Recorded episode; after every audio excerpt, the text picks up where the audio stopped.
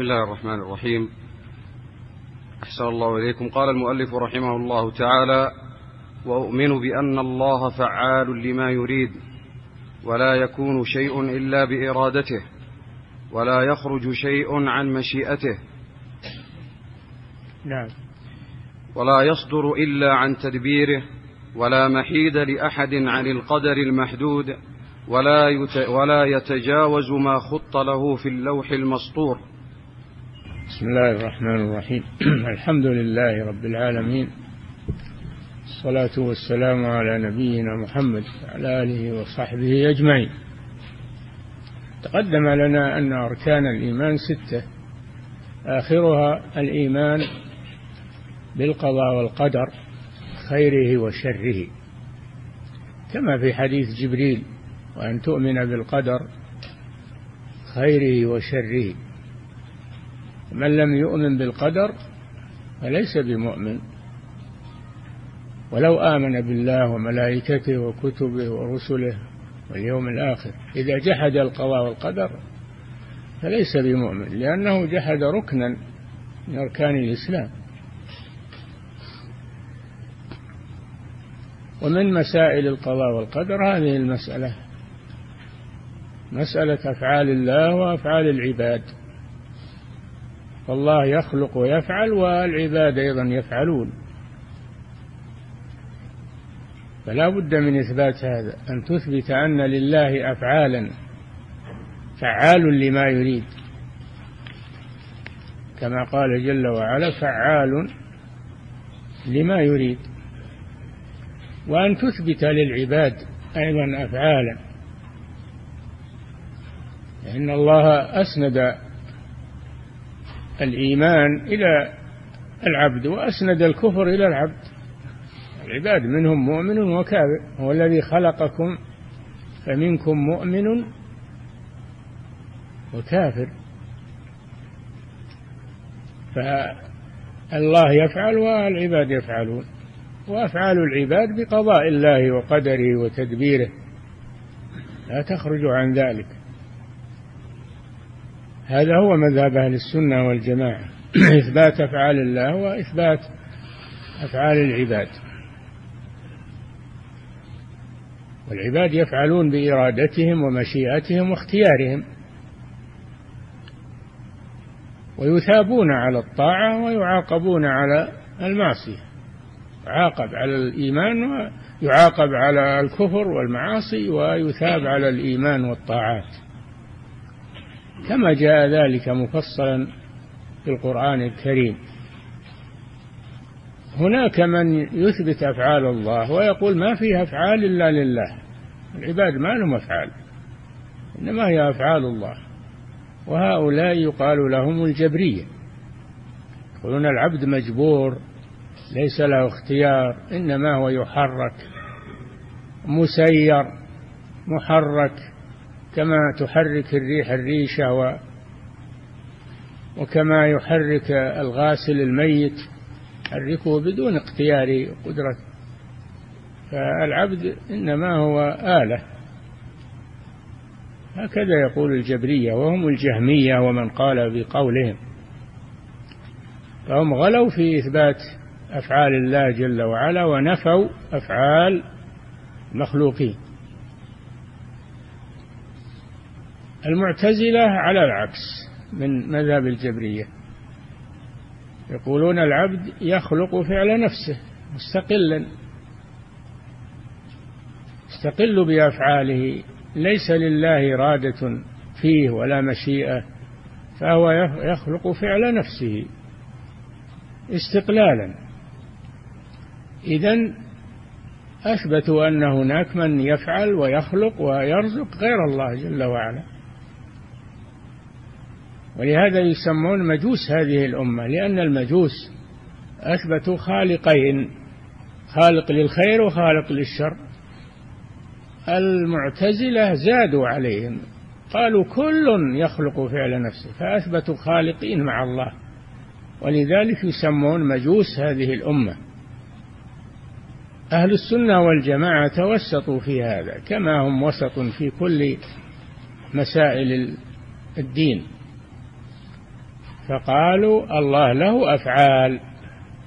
يخلق ويرزق ويحيي ويميت ويدبر. لا تحصى. أفعال الله لا تحصى. كذلك العبد يفعل باختياره ومشيئته. يطيع ويعصي ويكفر ويزني ويسرق واختياره وكذلك يؤمن ويصلي ويصوم باختياره. ولذلك يثاب على على الطاعة ويعاقب على المعصية. على أفعاله هو. والذي يفصل في هذا هو قوله تعالى لمن شاء منكم أن يستقيم وما تشاءون إلا أن يشاء الله رب العالمين. فأثبت للعبد مشيئة لمن شاء منكم أن يستقيم على الطاعة وعلى العبادة. يستقيم هو ويفعل هو. لمن شاء منكم أن يستقيم. ثم أثبت لله جل وعلا أفعالا هي فوق فعل العبد. فقال وما تشاءون إلا أن يشاء الله رب العالمين. فهي مربوطة أفعال العبد ومشيئة العبد مربوطة بمشيئة الله وبقدر الله سبحانه وتعالى لا يفعلها استقلالا كما تقوله المعتزل. هذه مسألة من مسائل القضاء والقدر. وحسب العام والجاهل أن يؤمن بالقضاء والقدر جملة أما التفاصيل هذه عند العلماء. لكن ما استطاع الإنسان أنه يتعلم يتعلم. وما لم يستطعه فإنه يتوقف. يؤمن إيمانا مجملا ويتوقف عن التفاصيل التي لا يعرفها. هذا ما عليه العوام عوام المسلمين لا يدخلون في شيء لا يعرفون. إنما يتكلمون بعلم أو يسكتون عما لا يعلمون. للإمام البخاري جزء ألفه في هذا الموضوع وهو خلق أفعال العباد. بهذا بهذا العنوان خلق أفعال العباد. أورد فيه الآيات والأحاديث وفصل في هذا ردا على الطائفتين الجبرية والمعتزلة. وهم على طرفي نقيض. الجبرية يقول ما فيها أفعال إلا لله العباد ما هم العباد مسخرون ومدبرون مثل الآلات ومثل ما لهم إرادة ولا مشيئة. والمعتزلة يقولون لا العباد لهم استقلال فهم غلوا في إثبات أفعال العباد. والجبرية غلوا في في إثبات أفعال الله. أهل السنة والجماعة توسطوا فأثبتوا لله أفعالا وأثبتوا للعباد أفعالا. والله له مشيئة والعباد لهم مشيئة لكنها تابعة وما تشاءون إلا أن يشاء الله. رب العالمين مربوطة بمشيئة الله سبحانه وتعالى. فالآية فاصلة بين الطائفتين جبرية والمعتزلة.